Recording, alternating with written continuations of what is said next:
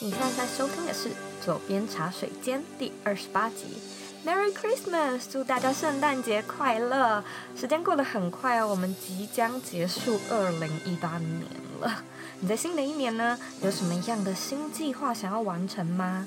所以目前有一堂免费的课程，教导你呢如何用设计思考来规划你的新的一年。内容里面呢也会告诉你为什么往年的新希望都没有办法全部达成，以及要怎么改善才能让你的新的一年不会再重蹈覆辙。如果呢你想要上这一堂课，请在网址上输入 z l e y k 点 c o 斜线免费课程。然后呢这堂课里面也有一个小彩蛋，所以我觉得你不会想错过哦。在节目开始之前呢，我想要分享一位听众他在 Castbox 上面的留言。这位听众呢是刘敬辉，他写说：“我从 Medium 读到远距该如何交友的这篇文章而连过来的，不知道这里的留言你会不会看到？不过呢，我很喜欢你的 Podcast 哦。”看到喽，金辉，我非常谢谢你在 Castbox 上面的留言。其实呢，我还蛮喜欢大家的评论写的长一点的，让我知道呢你们是从哪里连到这个节目，然后有什么样的心得。所以呢，不要害羞。如果你喜欢左边茶水间，或者呢你觉得有任何可以更好的地方，我都很欢迎你可以到社团 Castbox 或是 iTunes Store 上面，呃，打新评分，并且留言让我知道你的感觉。另外呢，你也别忘了加入佐伊的脸书私密社团。我们在上面呢，已经有一千七百多位的团员，然后会讨论有关远距工作啊、自我成长和品牌经营相关的议题。你只要在脸书上搜寻“理想生活设计”，应该就找得到我们的社团了。在今天这一集里呢，我会和你分享要如何练习自己的情绪教育和情绪管理，还有要怎么样做自我察觉，以及为什么我们会没信心，啊，然后要怎么用后天呢来建立自己的信心，做自我疗愈。我非常喜欢这一集的节目，而我也认为呢，这是一个很好的时机，因为每到年底呢，我们都会有很大的意愿想要来审视一下自己的今年到底过得怎么样。因此呢，如果你常觉得自己被莫名其妙的情绪影响，然后不知道要和谁抒发，也不晓得要如何开始改善的话呢，今天这一集就非常的适合你。如果你想要看这一集的文字稿，请在网址上输入 z o e y k 点 c o 斜线情绪教育。让我们一起欢迎今天的来宾佳怡。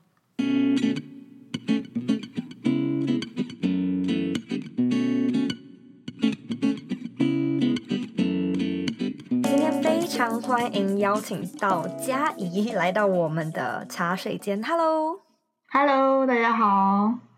Hello，佳怡，可以请你稍微的和听众们自我介绍一下吗？嗯，大家好，我是佳怡。嗯，我目前是一个文字工作者，那现在也在进行呃兼职的远距工作。那我自己个人有经营一个部落格，部落格的名字叫情商小姐的时间银行。那我本身是媒体行销科系出身，嗯、呃，曾经有做过儿童身体教育工作者，这也是我后来为什么会关注情绪教育的原因。那我们来聊聊你是怎么样开始踏入内在探索的这一条路，就是你你为什么开始，然后呃，你现在在这方面就是有什么样的一个心得结果呢？我刚开始的契机其实是因为感情的关系。嗯，因为我很蛮晚才谈恋爱的，所以后来在感情上面啊，有碰到一定会有碰到一些不顺嘛，或是叠交、困惑跟探索。嗯、然后我就发现说，呃，我的思考模式一直持续在那边恶性的循环跟打转，所以也会促使我开始想要了解，诶，为什么自己会有这样子想的疑惑？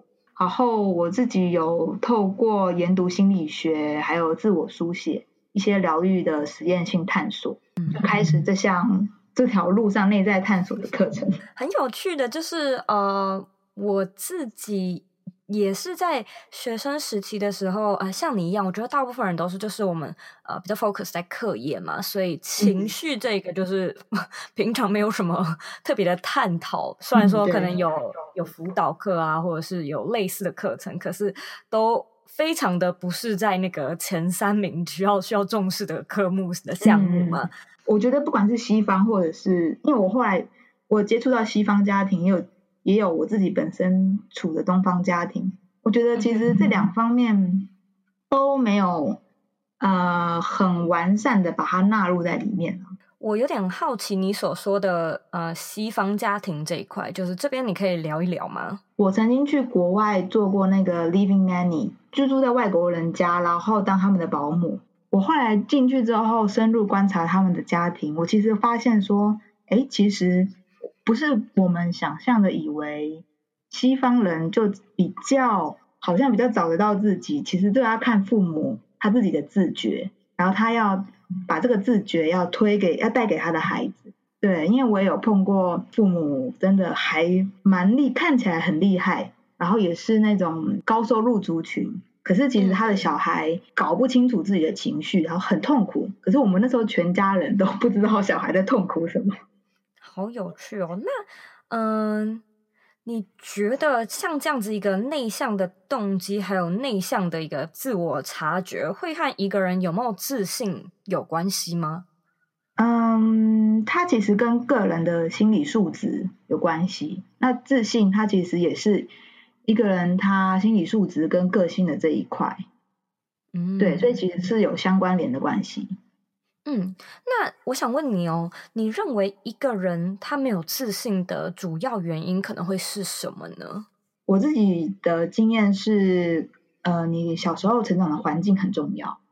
嗯哼，对，同意。然后还有像，呃，你周围的人要给你一个让你的自信可以长得好的一个环境，而不是说今天好想尝试什么，然后被打压，一直一直尝试什么被打压。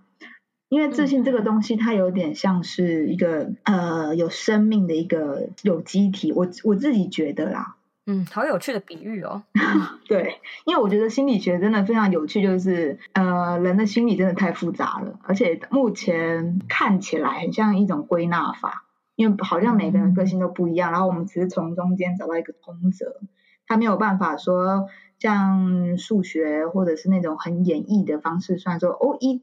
就是一二三四五六七八这样子一直持续的可以逻辑推理下去。其实心理学还目前不是不是这个领域的走向。我相信周瑜周瑜的父母应该也是给周瑜很大的发挥空间嘛，对不对？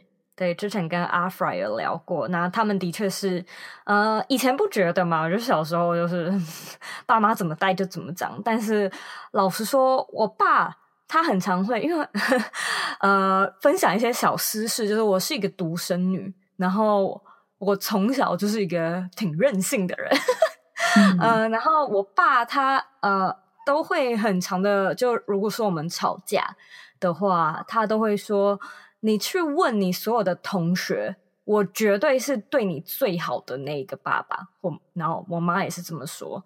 然后以前就是小学的时候听也不觉得怎样，国中很叛逆嘛，高中也是也不觉得怎么样。但是现在回头看，还是会觉得说，哦，爸妈会阻止你做一些事情，然后呃，他们会也要你做一些事情。但是我爸妈确实真的是在一个呃安全的情况下给我非常大的自由。但是我小时候不知道嘛，小时候会听不懂说什么叫做我绝对是给你最好的，然后我就会想说，你不准我做那个，也不准我做 这个，就什么都不准。为什么这叫做最好的？可现在回头看。诶，的确是，毕竟爸妈是有他们的责任嘛，就是要 要照顾我们，不要让小朋友做出太愚蠢的事情。但是要怎么样让呃孩子们在这样的情况下，呃，第一个有发展自己发挥潜能的空间去探索嘛，就是不是什么都不准，然后保护过度。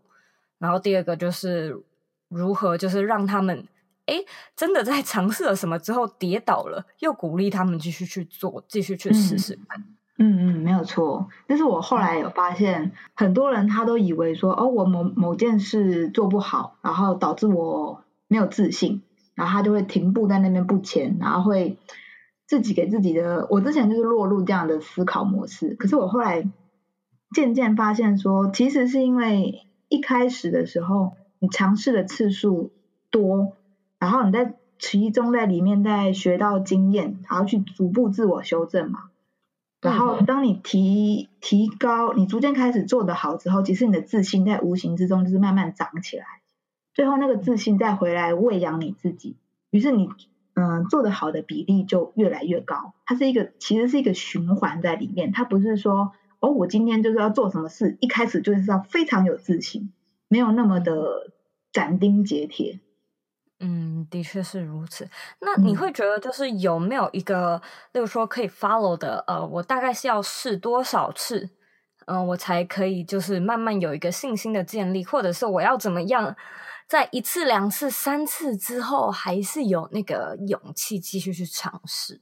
哦，这是个很好的问题，因为我之前在写那个部落格的时候，我也有碰过这样的迷惘。刚开始的时候，我也是茫茫然，我我不太对自己是很有自信。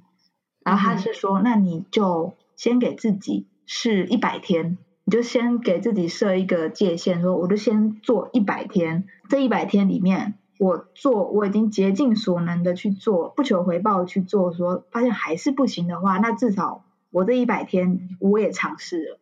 可是其实，在你尝试的那一百天里面，往往其实就发生了变化。嗯、呃，在第八十八天的时候，我有个朋朋友就是敲给我一个。远距的工作就是我现在在做的这一份。他就说，因为我平常都有在看你写的文字，所以觉得嗯，好像还可以哦，我就去试试看。所以那个就有点像是给你一个肯定这样子。对对，所以其实那那个一百天里面就有就有其实有自己转化的一个功能。这个很有趣，就让我想到我之前看到个访谈，然后呢，这个访谈他访问的主角是。演《侏罗纪》还有那个《The Help》的那个女主角，她她的 Bryce 就是布莱斯，然后她就是在分享说，她因为她是女演员嘛，嗯、那女女演员的呃，大概一天是长什么样子，或者是就是一年就是生活是长什么样子，然后她就说，真的是花非常非常非常多的时间在呃 audition，就是一直在试镜，并不是说你已经很有名，你就不用去试镜，而且她的。外婆也是一位演员，然后呢，他的外婆就跟他说，其实很多人不知道。一般而言，呃，不管你，尽管你应该说，尽管你很有名，一个演员最平均的试镜次数是每六十四次会有一次的演出机会。嗯那，然后我也不知道他他外婆为什么会这么说，可能外婆就是做很久，所以知道这个数据。那很多人会不知道嘛，所以就是他会一直试，一直试啊，可能试了十次，信心就受到打击，然后就会觉得啊，我可能不是干这一行的。或者有一些人他试到了三十次、五十次，那他还是会觉得我真的试了很多，可能试了一年。这样子的话，一年五十二周嘛，试了五十次，可能每个礼拜都有试镜，还是没有机会。但是他不知道这个数据的一个平均值可能是六十四，就是高达六十四次。然后那个女演员就是布莱斯，她就说，因为她知道这个数据，所以她就跟你一样，她每一次去一个试镜，然后失败了，她就划掉一次，然后她就这样子试，一直试，大概好像是试到第四十八次吧，然后终于得到那个。The Help，中文好像叫姐妹吧，就是这部很有名的电影的那个角色，就是 终于得到了。嗯、然后他就说，呃，这样的数据就是给了他一个很大的帮助，所以也许那个一百天也是一个蛮好的呃基准点，就是你可以，如果说你想要，例如说像那个佳怡一样，想要开始尝试写部落格，或者你想要开始尝试做什么事情，也许就给自己三个月、一百天的时间，然后慢慢试。嗯对，就是可以让你知道 一个放弃的基准点。但是我这是我这边要那个强调，就是说那个次数啊，它其实是一个参考基准点而已。因为当然后来读到一本书叫《一万个小时》，因为当时我是抱持着半信半疑的态度，就说哦，原来一个东西尝试练习一万个小时就会变成专家之类。可是当要细读进去那本书之后，才知道说哦。其实这一万个小时是给你一个自我进化跟修正的机会，它不是叫你傻傻的要去试一万个小时，而是你每试一次，你就觉察自己哪里不足，还有哪里要变化跟进化，所以你就一直一直一直给自己好多次的尝试转化的机会，所以可能最后你根本不需要一万个小时。那像是我们刚刚有聊到的。呃，内在动机啊，假设呃，今天我们的听众他是一个完全没有接触过这方面的人，你可以稍微简述一下，到底什么是内在动机，而且要怎么样去找到它呢？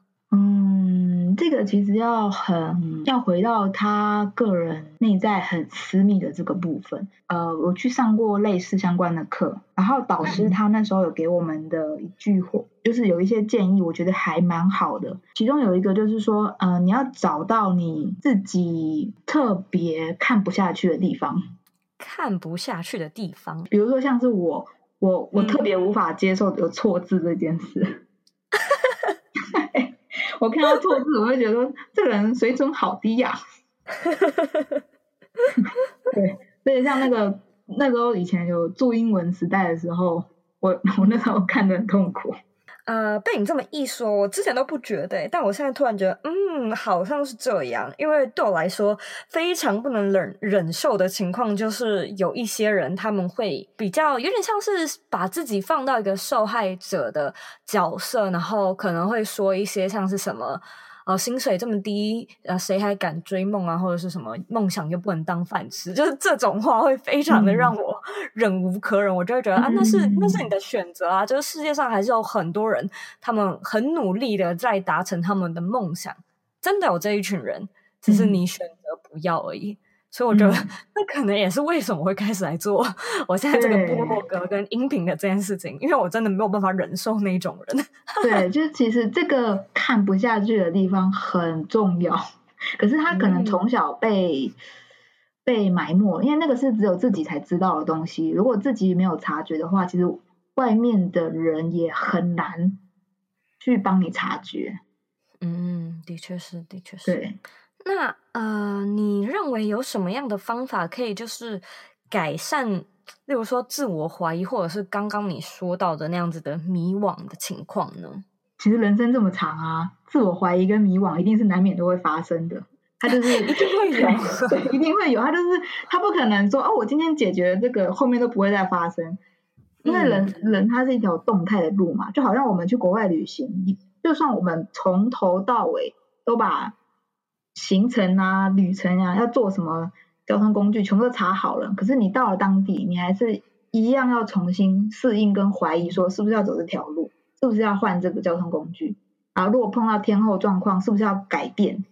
这个其实，嗯，我后来发现说，其实你就培养自己有觉察这个状态的能力就好了。然后到时候你就随机随机而改变。可是最重要的是。你可以先帮自己的感觉先去排序，先去做自己喜欢做的事情。帮自己的感觉做一个排序，你可以简单说明一下这个该怎么做吗？呃，假设你在工作上面碰到说，哎，这个工作好像真的不太适合我，可是呢，他的薪水又好像还可以，就是我还过得去。那这样的话，我是不是还要待在这个工作里面？这个应该是。最常一般人碰到的迷惘嘛，对不对？嗯嗯，那这样子的话，你其实就可以帮自己的工作分成，这个是满足你的生理需求，可是它没有办法满足你的内在需求，所以这个工作它对你来说，呃，维持生理需求的功能性比较大，那你就要想办法去满，再看看看能不能在别的。工作机会，比如说兼职，或者是接案，或者是说你在原本这个工作里面去找到你自己的内在的需要，这是一个蛮好的方式。而且我觉得，老实说，嗯，我相信大部分的人做很多工作，或一定有过的工作经验，就是那个工作它 feed your body but not your soul，就是你的灵魂没有被喂养到，就只有你的身体而已。嗯，所以我觉得，呃。你不可以 settle，就是你不可以因为哦，反正就是过得去嘛，一个一个月三万五过得去，就就这样子呃 settle down。你这样子的话，就是久而久之，因为你的灵魂呢没有被喂养，所以就会枯呃枯该怎么说枯萎嘛，就是那个地方没有被灌溉。那、嗯、我觉得它是一个连带的关系，就是这样子的话，你的那个内在的察觉也会越来越迟钝。对，因为你你没有去 长时间的聆听啊，你就只是喂养你的身体而已，你没有去在你的心灵上面做灌溉。那当你呃那在那个状态久了之后，你会发现，我想要换下一份工作，但是我不知道要做什么，就我不知道，因为那你没有很常去思考这个问题，就你没有很常去想说，哦，那如果说我我明天就会被炒鱿鱼的话，我有什么样的选择，或者是呃。虽然它有喂饱我的身体，但是我其实内心是想要做一个怎么样的其他的事情。所以我觉得，呃，如果说你现在听众，你现在正在面临就是，呃，你有一份工作，它喂饱的是你的身体，不是灵魂的这个情况，你应该要利用，嗯，就是业余的时间，一直的寻找自己 下一个跳板，因为我们就是。一直都会想要有更好的嘛，最好的就是这份工作，它是你真心打从内心的喜欢，然后又可以达到一个薪水水平上的一个平衡。所以就是我觉得，如果说你有一点不满意的话，那你业余的工作就是尽可能的去找到一个可以让你往下一步持续，而且是更好的工作或方向。嗯，对，你刚刚讲的让我想到那个马斯洛的心理心理金字塔，那个就是先满足你的基本需求之后，因为其实现在的社会的话，要满足生理需求大部分不是问题，只是接下来要往更上面一个层次的话，可能就会需要个人的突破跟探索。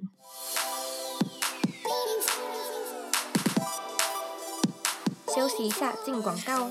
二零一八年即将进入尾声喽，因此 Zoe 推出了一个特别的活动课程 Dream to Go 新年新希望特训班，来帮助你达成二零一九年的大小愿望。这门课程呢，将会 cover 心态转换、计划筛选、把计划变成行动以及障碍化解等内容。我会手把手的带你将抽象的希望变成可以被定义、可以被衡量而且 achievable 的 day to day action plan。所以呢，如果你受够每年的新年新希望都没有下落的话，这次让我们一起达成吧。如果你对这门课程感兴趣，请在网址上输入 z o e y k 点 c o 斜线 dream to go，拼法是 d r e a m t o g o a l。你可以在上面找到更完整的课程内容，期待能在课程里面见到你。广告结束，我们回到节目里喽。那你认为平日呢，有什么样的小练习是可以提升自己的自信心或者是勇气呢？嗯，因为那时候我在有进行自我书写一段时间，然后我有观察到，嗯、我的另外一位朋友，他也是跟我差一样，差不多也有陷入困境，可是他的方法跟我不一样，他的方法是，他很喜欢在脸书上发文取暖跟抱怨。然后我那时候，对，我记得我的动态墙被他的贴文弄得好累哦，我看了都觉得好好负面。可是我，我们应该身边都有这样的一个人，对对对，应该都会多多少少都会有。可是那种人他，他他在发泄的时候，他不觉得呃自己有做错，其实这也不是一个错误，这可是他会把周遭的人搞得很轻很。很难过，他自己可能知道，可能也不知道。他可能想说：“我就是要你们跟我一起难过，或者是我就是想要让你知道我的痛苦。”可是最后我发现他的圈，他的思维啊，都在那个圈圈里面，他走不出来。因为他只要一取暖、一发文，大家都说：“哦，你不要再这样子啦。”然后我们这样跟你站在同一边啊，不拉不拉之类的。然后我观察了他好一段时间。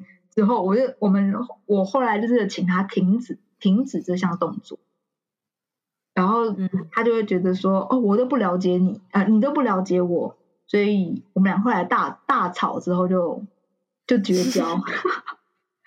对，可是我后来就想说，嗯嗯，呃，你的自信心在你发文取暖的时候，其实好像逐渐的被磨损掉，因为你好像会。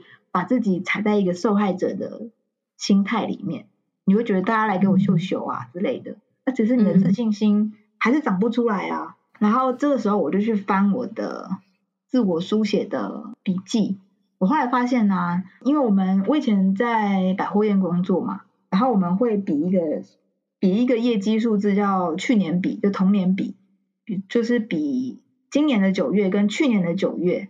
然后在操作的活动档期的业绩有没有哪里不一样？嗯、然后我是从这个灵感去看我今年的九月跟去年的九月，结果我才发现说，哎、嗯，去年的九月我很痛苦，可是今年的九月我很快乐，所以我才发现说，哦，原来生命它其实是一个波段变动型的。所以如果你一直在分享跟散播你的取暖文的话，可是你就会一直陷在那个循环里面，你反而没有。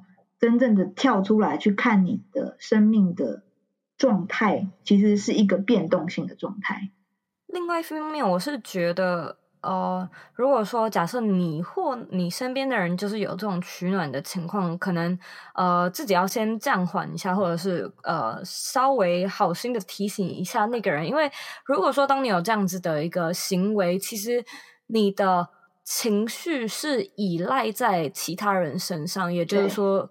你是一个有有期望、有有目的性的发文嘛？应该这么说，没错。希望得到赞，或者是希望有人来拍拍这样子。对对对。那只要你有期望，你你就会有失望。嗯。那要看你的期望设的怎样嘛？可能只是因为这一篇赞比上一篇的赞还要少，你就失望。然后或者是你其实。是特别想要某一个人来留言，例如说你的你的前男友，或者是某一个人，你是故意想要让他看到。那如果说这个人他可能只是那几天在忙，没有滑没有滑手机，嗯，那你也会失望，就是各种的失望都有可能。对，所以就是假设你呃是以一个预设立场去发文的话，那就代表就是你受伤的机会会特别的高。没错，没错，就不是不是只是单纯的一个抒发，就像说，呃呃，有的时候我写部落格，很多人都会来问我说，为什么我都可以一直坚持下去？其实我觉得那个有一个原因，是因为呃，我的蛮大一个比例都是纯粹我觉得很好玩，而且我很享受做做这件事情，那就代表我的期望值没有那么高嘛。所以如果说假设我定一个，我一定要有五千人的观看。那我就会很失望啊，然后下一次我要我要写部落格的时候，我就会觉得为什么我上一次都没有达到五千人了，那我这一次还要这样子写吗？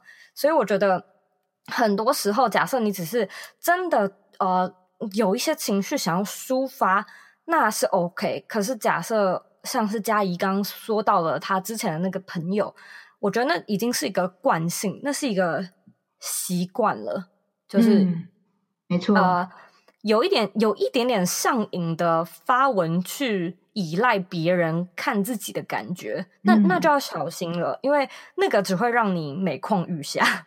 对，没有错。那你会觉得，因为你刚有提到你自己是一个内向内向的人嘛？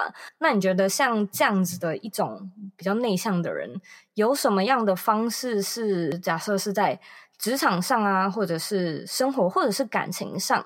呃，可以跟人家比较自在的表达自己呢？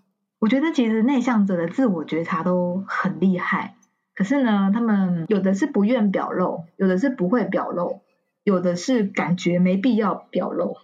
我觉得《安静的力量》那本书真的帮助我很大的原因，就是先承认自己是内向者，因为它其实是一个你自己身上的特质，你没有必要去否认这一块。可是相反的，你应该要去想想说，哦，那我要怎么让别人更了解我呢？就是我，我本来就是不太爱呃宣扬跟讲话的人，可是我希望我讲出来的全部都是重点。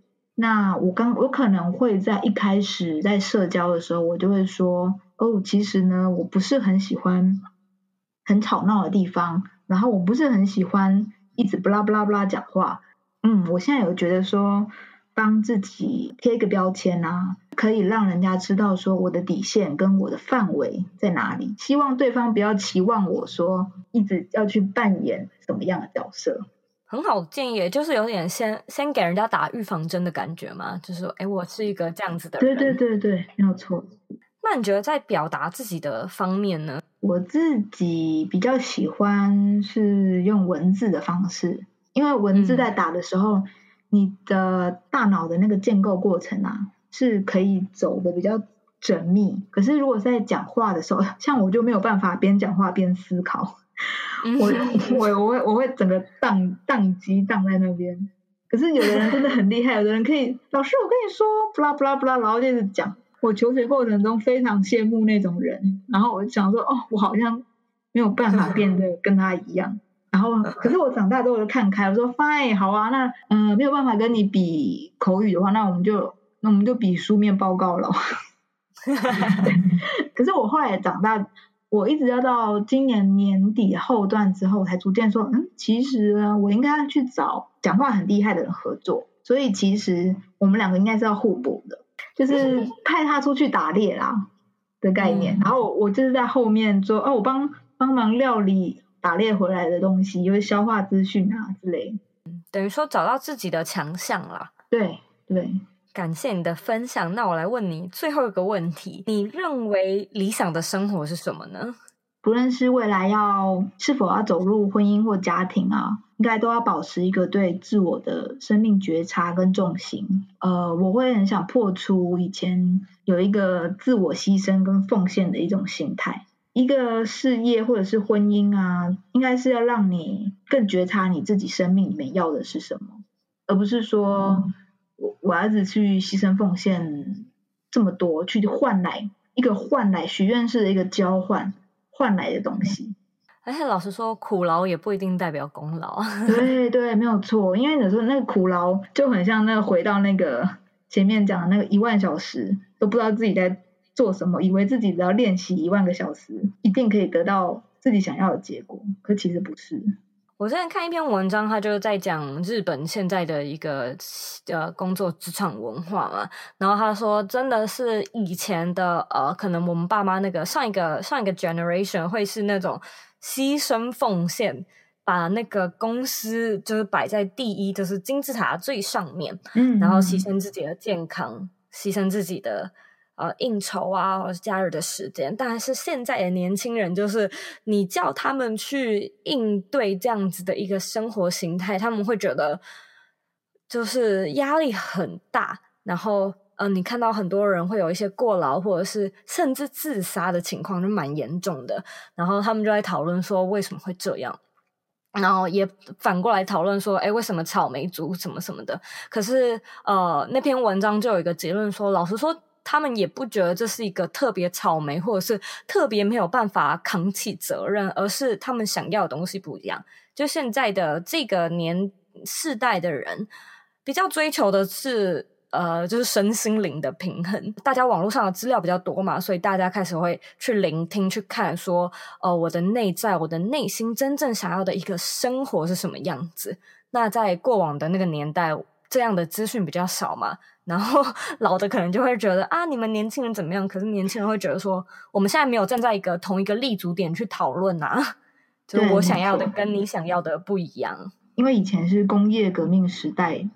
留下来的那个生产过程，所以其实那方那个时代就是大量生产赚钱消费那个时代，其实雇主原本就不太希望劳工有这样方面的觉醒，所以他才会一直在强调跟牺牲奉献这个诶处事价值给。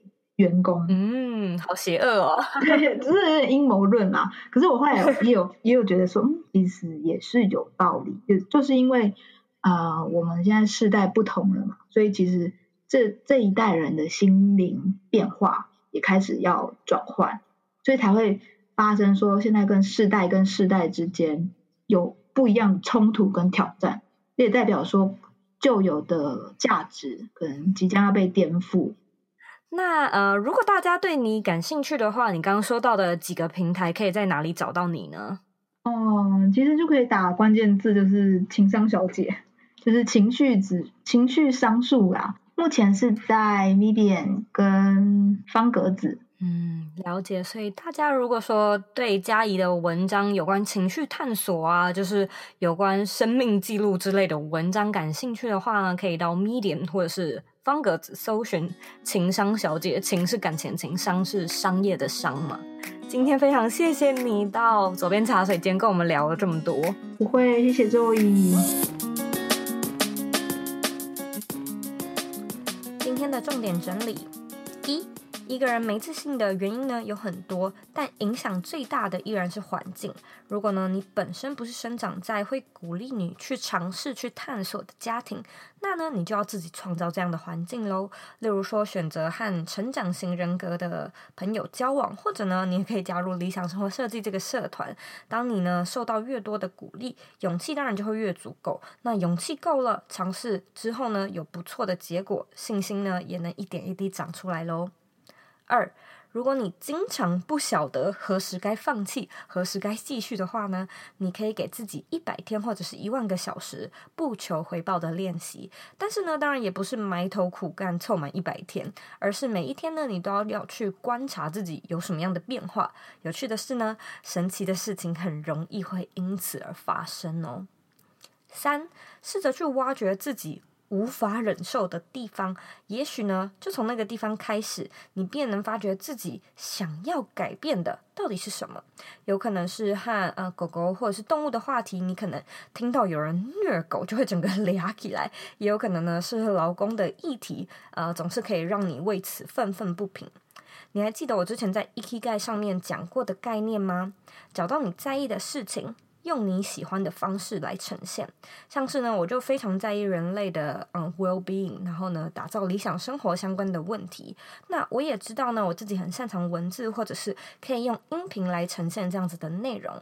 如果呢，你很重视啊、饮食健康，也还蛮会画画的，何不从这个角度切入，就是做你擅长的事情，然后说你想说的议题呢？